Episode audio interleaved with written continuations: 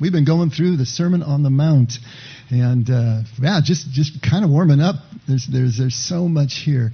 Uh, I don't know about you, but it's been great for me to really revisit this these three chapters. Um, it's been good to dig back in again. It's been the centerpiece of my life for two decades now, but to, to really get back into the the detail and the verse by verse has been amazing. So I hope it is for you. If not, I'm going to try to get you all excited and intrigued here, see what we can do.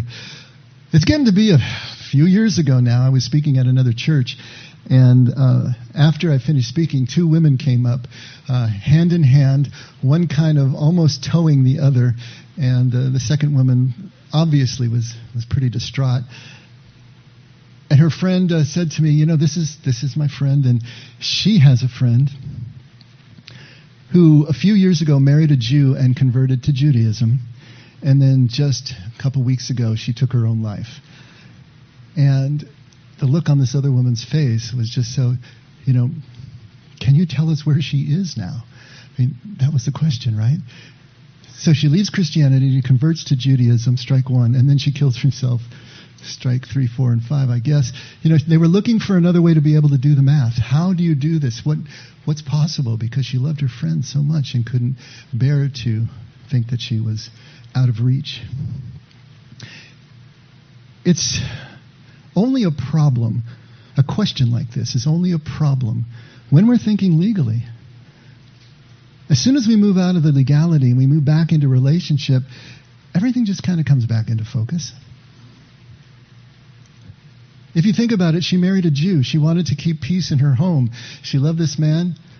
Did she really leave her Christian roots? Did she leave what she believed about Jesus? Outwardly, yeah, she joined another church.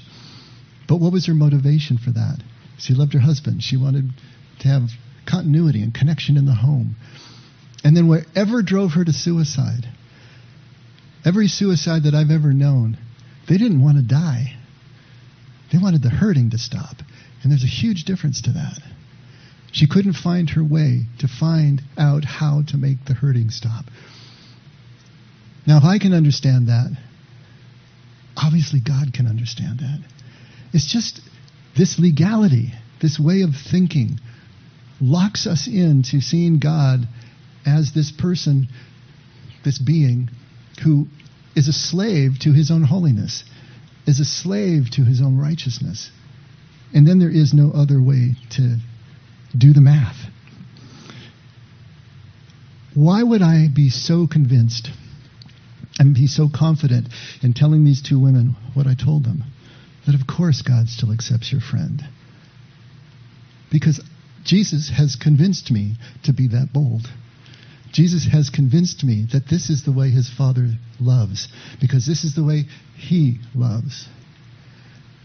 And the Sermon on the Mount is all about making that huge and fundamental worldview shift away from legalism, away from quid pro quo, away from this idea that performance is all that God is looking at, and into another way to do the math.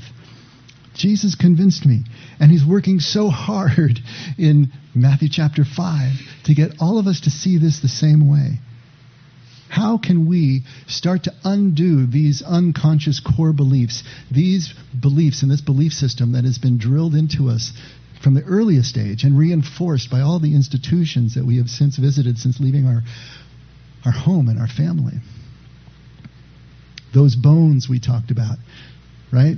the bones, the unseen part of ourselves that actually gives us our shape, our core unconscious beliefs, unseen, but give us the shape of the way that we look at the world.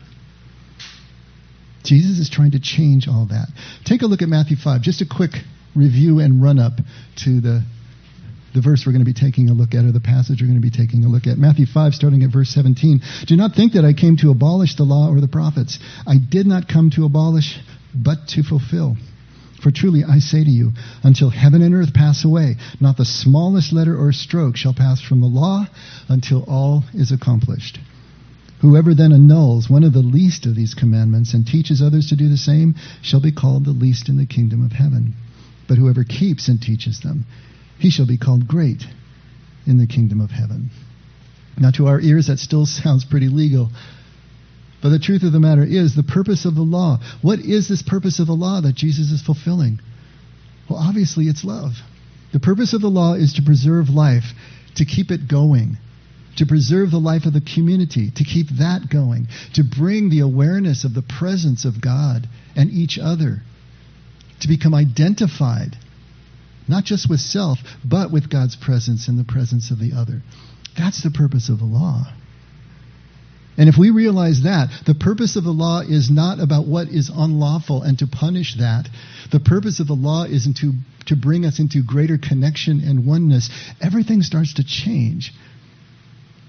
The law is not an absolute instrument. The law is the guidance or the teaching of Moses. That's what Torah really means. And we start to change just a little bit. Things starts to turn until heaven and earth pass away. Not even the smallest stroke of the law will be annulled. But to pass away means, in Aramaic, to cross a limit or a threshold or a boundary, to actually merge. When the oneness and the unity of heaven merge with the individual form and function and seeming diversity of the earth, when we see the oneness in the diversity, the unity, even in the separation, we don't need the law anymore. We are the law. The law has become written on our hearts. Everything we do will be in concert with that unity and connection. Changes everything from the inside out. Not about following rules. Keeping the law, right? He who keeps the law is going to be the greatest in the kingdom of heaven. But not keeping the law as merely following rules. It's not about conformity, it's about transformity. All we can do with the law as we obey it is conform. But Jesus is trying to get us to a place where we transform from the inside out. Law works from the outside in. Kingdom works from the inside out. When we have imprinted God's values as our own, when we care about the things God cares about more than anything else in our lives, then following the law is just what we do as we get up and breathe every morning. We're not thinking about it. We're not feeling restricted by it. It's written on our hearts. And then we can realize that simply following rules is not what this is about. Now we have the freedom to be able to enter each situation and do what love requires. You know, I'm always thinking about those zero tolerance rules that sometimes got imposed at schools. You couldn't bring a knife to school, right? And so a kid brings a little plastic butter knife to put spread his PB and J on his, and he gets suspended from the school. This is just following rules. Yeah, that was unlawful technically. But what was the intent? And what is the intent of the administrator who suspends a kid under those terms? Can we start to bring our common sense back into this law? Can we start to change our worldview so that we can see things are starting to move differently? The purpose of the law to preserve life, to practice presence and awareness, the unity with God and with each other, actually practicing love. And with that purpose in mind, we've already talked about whether lying is always wrong. Is lying always wrong? But how about stealing? Is that always wrong? Is killing always wrong? Is suicide always wrong? See, when we start applying these principles to the law, things start to change in ways that we don't expect and may make us very uncomfortable. But if you were trying to preserve life, and your lie would preserve someone's life, if you were to steal a loaf of bread in order to preserve the life of someone, if you would kill someone in defense of someone else or even yourself, those things are still unlawful, and you may pay the price in your society for breaking that code. But they were the righteous thing to do. They were the right thing to do. Breaking the code of the law actually fulfilled the intent of the law. This is what Jesus is trying to get across to us. The law is absolute. It has to be in order to do what it's supposed to do within the community. But ethics are situational. Why would that be? Because the law has to create justice. And love looks like justice in the macro, in the group. It's essential to the preservation of the group. We have to have justice. We have to have equality. We have to have a balancing of the scale. I was just talking to a woman just last week who's going through a really difficult divorce. And she was just coming apart on the, on the phone as I was talking to her. And she was just going on and on about how mean her ex-husband or estranged husband is being. You know, how he's being so hurtful, so uncivil, and, and just pounding her. And I kept trying to back her off from that because she's going into mediation. I said, I said, you know what? The courts don't care about emotion. The courts don't care if someone is mean or not. The courts are only going to care about the law. What is the black letter? What does the statute say? That's where you need to keep your focus if you're going to get through this with everything intact. And then she went from there to say, but he's trying to steal all our finances. He's squirreled things away. He's done this. He's done that. You know? And I said, and she, and she kept saying, it's just not right. It's just not fair. And we all agree, right? then I had to remind her, the courts aren't about right and wrong. They are not. Does that blow your head a little bit? A little purple smoke coming out? The courts aren't about right and wrong. The courts aren't about what's fair. The courts are about what's lawful. The courts are about justice. Justice understood as resolving conflict within groups with the least amount of damage. That's what the courts are about. It's not about right and wrong. It's not even sometimes about justice, but we do the best we can. It's imperfect. But the whole idea is to resolve conflict with the least amount of damage. It's not about right and wrong. That was a hard pill to swallow. But she started to calm down. If she is going to be able to navigate through this, she has to start looking at it that way and put down that outrage that is only hamstringing her from being able to make clear decisions. Jesus is trying to get us to see things. The courts, justice, not about right and wrong, they're about law. But ethics and morals. What's the difference between ethics and morals? what are ethics and morals? Well, they're both about right and wrong. Conduct for an individual. Ethics, though, come from an outside source of standards. Morals come from your own internal compass, your own principles, wherever you have gleaned them. But ethics and morals are about right and wrong. They're about right and wrong conduct that you are conducting in all of your relationships, wherever you go. Courts are about justice, about law. Ethics and morals are about right and wrong conduct. To be ethical, to be moral, you might have to be unlawful. Do you get that? My favorite story about Henry David Thoreau wouldn't pay his taxes because it was supporting the Spanish American War, war that he thought was absolutely immoral. Got thrown into jail. His friend Ralph Waldo Emerson comes to visit him. Henry, what are you doing in there? Ralph, what are you doing out there? Sometimes to be ethical, sometimes to be moral, you have to be unlawful. And you sometimes have to pay the price of that unlawfulness. But where else are you going to be? This is the distinction that Jesus is trying to get across to us. Take a look at the chart if you have the uh, little insert. And let's see if we can put a little bit finer point on this. I usually don't like charts because they take us into intellectual land, but maybe in this particular case it'll it'll help us. Down that center column there, we're going to look at the context of what we're talking about. The emphasis of whatever system, whatever context demands. What is the emphasis? What is the goal? What is the means to that goal? And then what's the result? So in the macro, what's the context? The context is the community, it's the group. It's three or more, right? The emphasis, of course, is the law. And the goal of law is justice, resolving that conflict. The means to all of this is obedience. There has to be obedience to the law. And the result is conformance. Really, that's what this is all about. The law is about conformance. If the law can make everybody conform within certain, you know, parameters, right? then society works. The trains run on time. You know, we can go to the mall and do things, and we're not going to get accosted.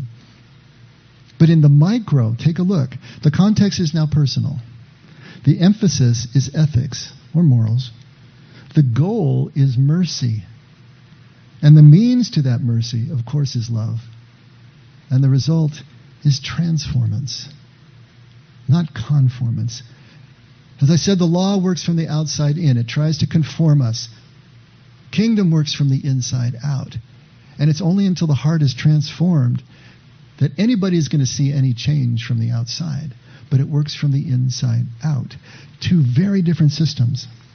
And the important thing to remember is that the law can't make us ethical or moral because that comes from the inside out. But ethics and morality generally do make us lawful. And at least they don't make us malicious. Even if we do unlawful things, we're not doing them for a malicious reason. And if we can't get this, if we can't understand these changes in worldview, in shift of core values, then God's love will always be a mystery to us.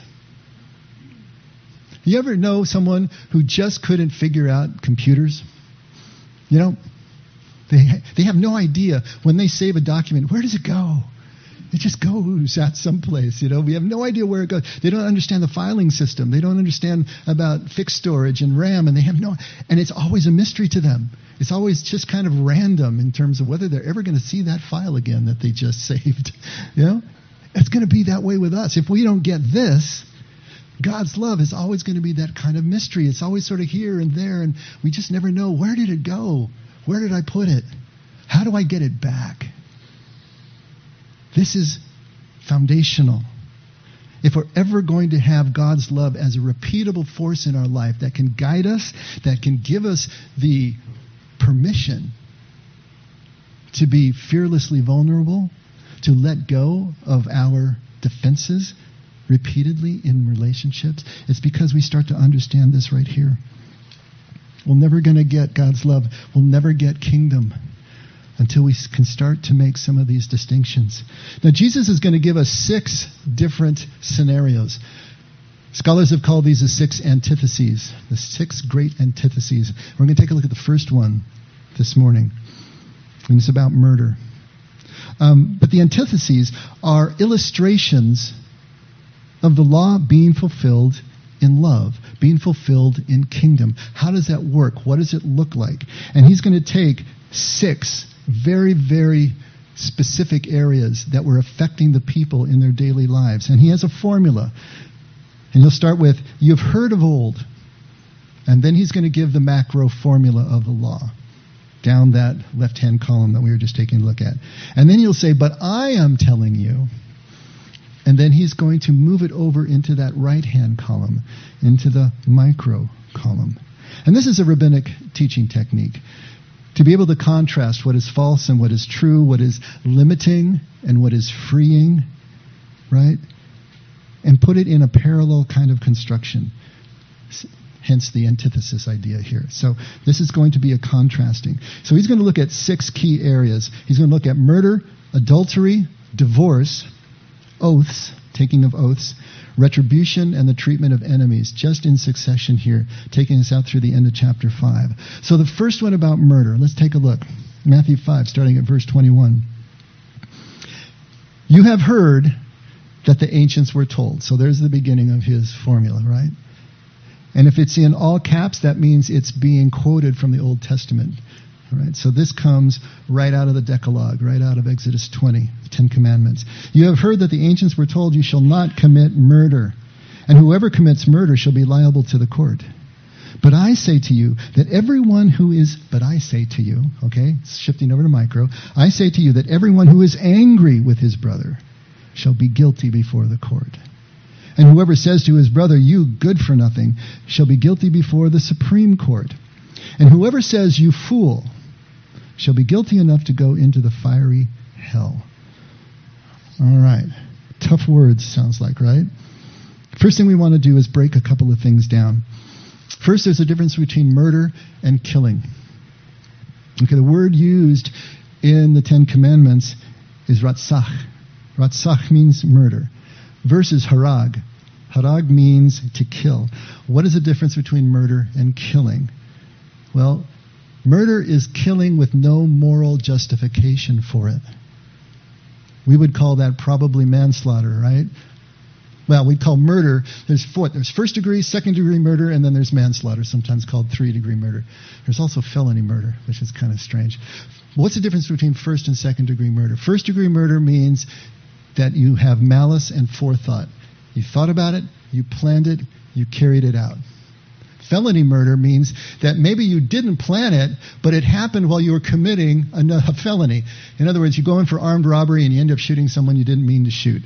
Still first degree. Second degree is the passion in the moment. You didn't intend to kill the person, but you did, right in the moment with no planning. Manslaughter could be an accident that happened or something that was completely just peripheral, but it still rises to the level because it was reckless endangerment or whatever was going on. So everybody understands these distinctions in killing. We have to understand them. The Decalogue says, Thou shalt not murder. It doesn't say, Thou shalt not kill. There's a difference between that. Killing with a moral justification was still understood. And in the ancient times for Israel, we have to understand that it was an honor and shame society. Anybody know about honor and shame societies? They're, they're, it's, it's, it's absolutely essential that we understand that Israel was an honor and shame society at the time that the scriptures were written. Honor and shame society are collectivist societies. It means that the person really didn't have any uh, identity as an individual, but only had an identity as their group, as their family, as their clan, as their tribe, and as their nation. Okay? So their identity was with that group primarily. Everything happened within that group. Survival was in that group. And the most important thing to that family or to that clan was its reputation among all the other families in clan. Honor was the most important thing. To maintain honor was the most important thing. To be shamed, to be taken out of that place of honor was the worst thing that could happen in their society. Now here's the key. Since a person is only a part of the tribe or the clan, if a person gained honor, they gained honor for the entire tribe, the entire family. And if they gained shame, they shamed the entire tribe or family. And they took it just as if they had done it themselves. The entire family was either honored or shamed. When we hear sometimes in, in these Middle Eastern societies where a girl, let's say, becomes pregnant out of wedlock or does something outside of the traditional norm, and the brothers go and kill her this is an honor and shame society. They do that because she has brought shame onto all of them. And the only way to balance that out is to take the aggressive action. So if somebody from another family kills someone in your family, that brings shame and dishonor to your family. And it must be avenged in order to bring honor back. And so they would then have to kill someone from the family that was killed that killed them. And then they would be shamed, and so they would have to kill. Whole families were wiped out. Hatfield and McCoy kind of stuff here, you know, because it was called blood vengeance. You had to restore honor to your tribe. Now, the Jews try to mitigate that. It sounds like the lex talionis, an eye for an eye and a tooth for a tooth, is something that's really harsh. Really, it was limiting the amount of damage that could be done. You know, at least you're only going to take from the other person what was taken from you. And in actuality, there's no real record that this was done. Fines were imposed instead. But they also realized that it made no sense that if someone killed a member of another tribe, you could kill that uh, that person because that's the blood vengeance, but you couldn't go and kill his family as well. That was off limits. And then to make a distinction between first and second degree murder or manslaughter, they said, look, established six cities that are refuge cities, and they're close enough and spaced apart enough that someone could get there quickly. So the example in Deuteronomy is if you go out into the woods to cut down some wood and your axe handle flies out and kills your neighbor, all right, that would be manslaughter. It wasn't anything that you were guilty of, but it would initiate the blood vengeance, right? So the person whose axe handle flew and killed the other person could flee to one of the refuge cities. And if he got there before they killed him, then he was safe. But then he would have to go on trial. And if he was found innocent, then he could return. If he was found guilty of actual murder, then he would be stoned to death. And the witnesses, there had to be two or three witnesses in order for him to be convicted, or her. And then the witnesses would throw the first stones, and the rest of the community would follow in after that. This was their system. And it's important for us to kind of have that as a backdrop, have that as context for what Jesus is saying here, right? In verse 22, when he says, I say to you, there's a shift now from macro to micro, from just law now, right, to ethics, from conformance merely to transformance. The goal is not obedience. The goal is this oneness and this presence and this transformation, this kingdom that Jesus is trying to get the people to start thinking in terms of in all of their relationships. Because obeying the law is not enough. It will not create kingdom. Let's read the whole thing again, just real quickly, and then we're going to break it down. You've heard it said that the ancients were told, You shall not commit murder, and whoever commits murder shall be liable to the court. But I say to you that everyone who is angry with his brother will be guilty before the court. Whoever says to his brother, You good for nothing, which is not much of an insult in our culture, right? you good for nothing, shall be guilty before the Supreme Court, and whoever says, You fool, shall be guilty enough to go into the fiery hell. Now, there's three levels there, right? The law moves from the outside in, kingdom from the inside out. What is Jesus saying here? He's making a shift that as soon as you have the angry thought, right? As soon as there is an angry thought, you've already left kingdom. The relationship has already been compromised. There's already a change in you. You haven't done any harm yet to the outside, if you can keep a poker face enough, right? You haven't done the harm yet. But you have already been compromised inside. Now, the Aramaic actually adds to be angry without cause, without justification. But is Jesus saying that this is the same as murder? Is that what he's saying? Because that's what it says literally if you just read here. So murder and an angry thought are actually exactly the same? No, of course that's not Jesus' point. What he's doing is he is setting a micro standard for us. We are obsessed with the macro standard, with the law. He's trying to set a micro standard that your relationship has already been compromised internally. Kingdom has already been exited, even though you haven't done any harm. But the angry person has now become separated. And remember, sin is the state of being separated. That's what it means. It's not just about unlawful behavior, it's about being separated. So the angry person is already sinful in that sense, separated from the oneness of the kingdom and guilty before the court. Now, of course, Jesus is using that in a figurative way. You're guilty before the court. Now, the court was just an individual judge, local judges or small tribunals that were set throughout the, the countryside. And they were used just for a minor offense. So, so everybody understands in that culture okay, you're guilty before the court. That's specific. That's a minor offense. But now we move to the next level. And I should probably say before we get there remember, you're not responsible for your emotions. You can't control your emotions, they come and go on their own. Your emotions are free. What you do with the emotions are not. And this is what Jesus is trying to get across. There is no sin. There is no shame in getting angry. Sometimes your anger is justified.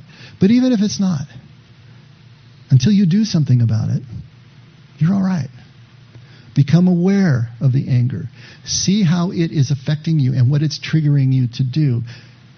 Your awareness, your presence will allow you to take that breath and do the contrary action and nip this thing in the bud. Each one of these levels is an escalation toward physical violence, toward the murder that is the black letter written law. And Jesus is trying to get us to stop it. So at the second level, we have a verbal insult. You good for nothing wouldn't even raise anyone's blood pressure in our society, right? But raha in Aramaic means literally, I spit upon you, which would be one of the most horrible things that you could do in that culture is to spit upon someone. But it does mean to be empty or to be worthless or an imbecile. Okay, so it's an insult.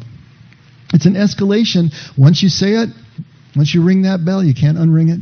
You can't take it back. And it does damage the honor of the other person. Won't necessarily escalate to physical violence, but you have now damaged the relationship.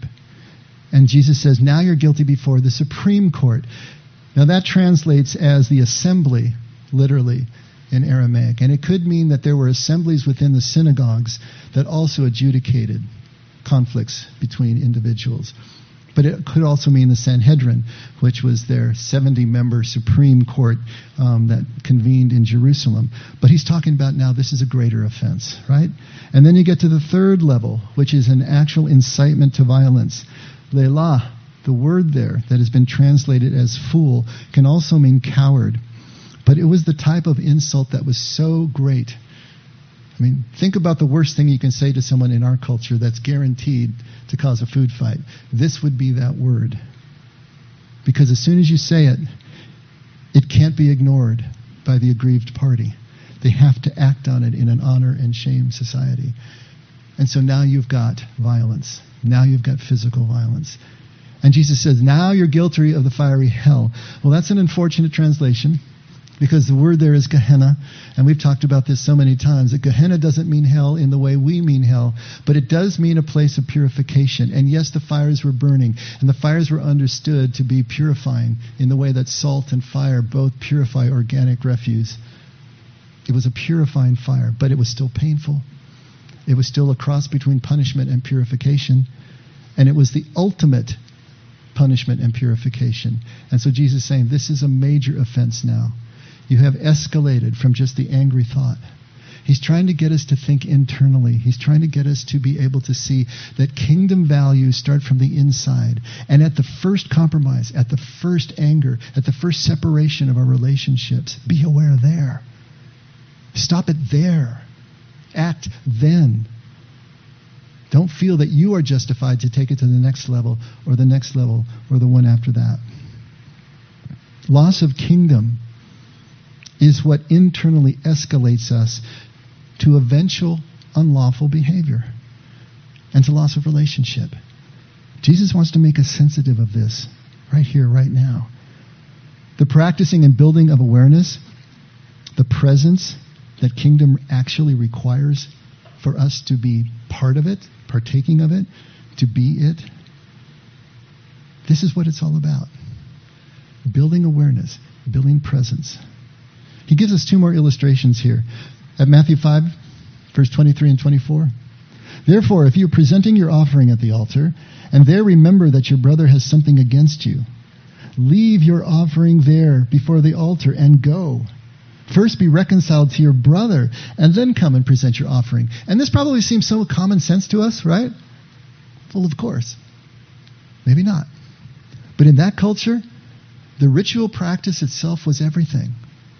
The ritual practice relieved you of any sin. It was like going into confession when you we Catholics went into confession, and when you came out, you know, you were clean, and you went and you said your penance at the altar rail. Now, when you walked out the door, you weren't so sure anymore, but at that moment you were clean. To do this offering, this ritual at the temple, cleans you. But Jesus is saying, You're not clean. If your relationships aren't whole again, if you are not connected, then the offering means nothing. That's a legal fig leaf that means nothing if the heart isn't right. Fix the heart condition, fix the relationship. And then you can go and present your offering because you're going to need to for the community to recognize that you are clean. But it doesn't matter what the community recognizes if you aren't internally. And then finally at verse 25, he says, Make friends quickly with your opponent at law while you are with him on the way, so that your opponent may not hand you over to the judge, and the judge to the officer, and you be thrown into prison. Truly I say to you, you will not come out of there until you have paid the last cent. Make the agreement with your legal adversary, even as you're on the way. Settle your disputes in the micro. Don't let the macro take care of it. You know, talking to these people who are going through divorce, it's like, do I need an attorney? Do I need? I says, no. If you two can agree, you can just write up the paperwork and submit it to the courts. You don't need anything. It's only when you don't agree that the courts will decide for you. And then you may not like that decision. Here's Jesus saying, as you're going to the court because of your lawsuit, stop. Talk to the person. Make an agreement. Fix it. Don't go to the court because the court isn't about right and wrong. The court's only about law, only about justice, if it happens. And let's face it, as soon as you get to court, everyone's lost except the lawyers, right? That's just the reality of it. And even if you win in court, you've still lost kingdom. You've lost relationship. That's what Jesus is trying to get across. There is no right or wrong in a courtroom, only law. Sometimes justice, but certainly not kingdom. So, what does this all do for us? What can we say trying to understand Jesus' words this way? Where does it take us? Well, the first thing that we have to understand is that Jesus is not giving us an impossible standard to try to bear. If we understand him literally to say that even having an angry thought is the same as murder, having a lustful thought is the same as adultery, because that's literally what he says in these passages. That's an impossible standard to bear. How in the world can we do that? And what we're going to do is mentally put it on the shelf because it's not real world. It's not relevant. It must be some, you know, metaphor for something that I really don't understand. But I'm not going to use it to actually order my choices and my moments in life.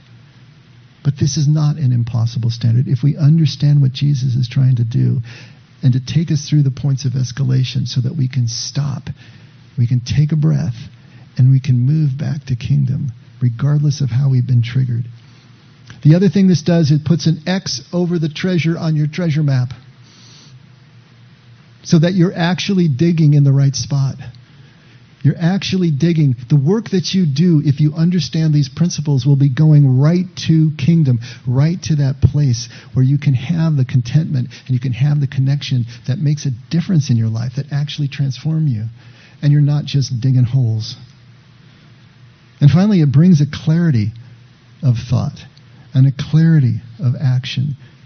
A way to make choices because the principles will now make sense to us in, in a much more concrete way than they did before. And we won't be able to, we won't be afraid to make the difficult decisions as much. They'll still be difficult, but maybe we can actually make them. Could I actually lie, steal, kill others or myself in order to protect life? I think I could. I suppose I have, at least on the lower end of that scale. But if you were put in that position, what would you do when it's no longer theoretical and it's actually real? Would you be willing to break the law in order to fulfill the intent of the law, to preserve life, to preserve relationship? This gives us the first ability to actually have that clarity to make those choices. And when you're asked by two women whether her friend is in hell because of her suicide and because of her conversion, you can say with all your heart, absolutely not. Absolutely not. And your conviction will register in their faces, and you can actually give them comfort because this is what you really believe. With all my heart, I believe that this is who God is. Because with all my heart, I trust Jesus' words and trust his life and trust the record that has been preserved for us. You know, truthfully, the only comfort that I really have is knowing that my God is not a legal God. That is my comfort. What other comfort is there? As long as my God is legal, I don't know where I stand. As long as my God is legal, I am living in fear of punishment. And my life reflects that. My relationships reflect that. My choices reflect that.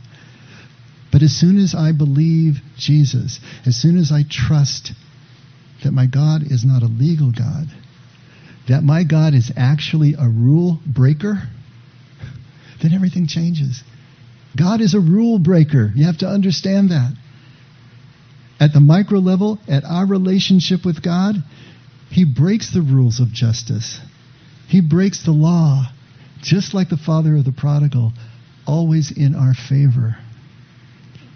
To give me the love that I'll never deserve under any standard except God's own love itself. That's the standard. That's the only standard. And that's what Jesus is trying to get us to understand so desperately. Let's pray.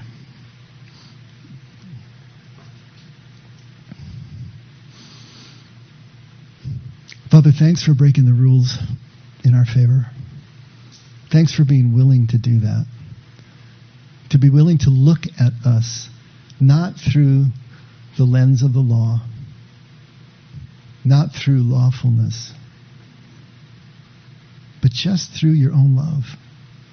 That you love us this much. You love us this desperately. You love us this completely, this constantly. That you are love and can't be anything else. This is so too good to be true, Father. Help us to begin to trust it anyway. Help us to look inside and see where our strongholds still are. Those core beliefs that still keep us running back to the law and obedience out of fear as the basic expression of our relationship with you. Help us to change our bones. Help us to realize that in you, there's only love. Help us to get more and more comfortable with that so we can practice it ourselves. And then know that we know and be convinced of what we're convinced of. Father, thank you for loving us that way, for never leaving or forsaking. Never let us forget we can only love because you loved us first. And we pray this in Jesus' name. Amen. Let's all stand.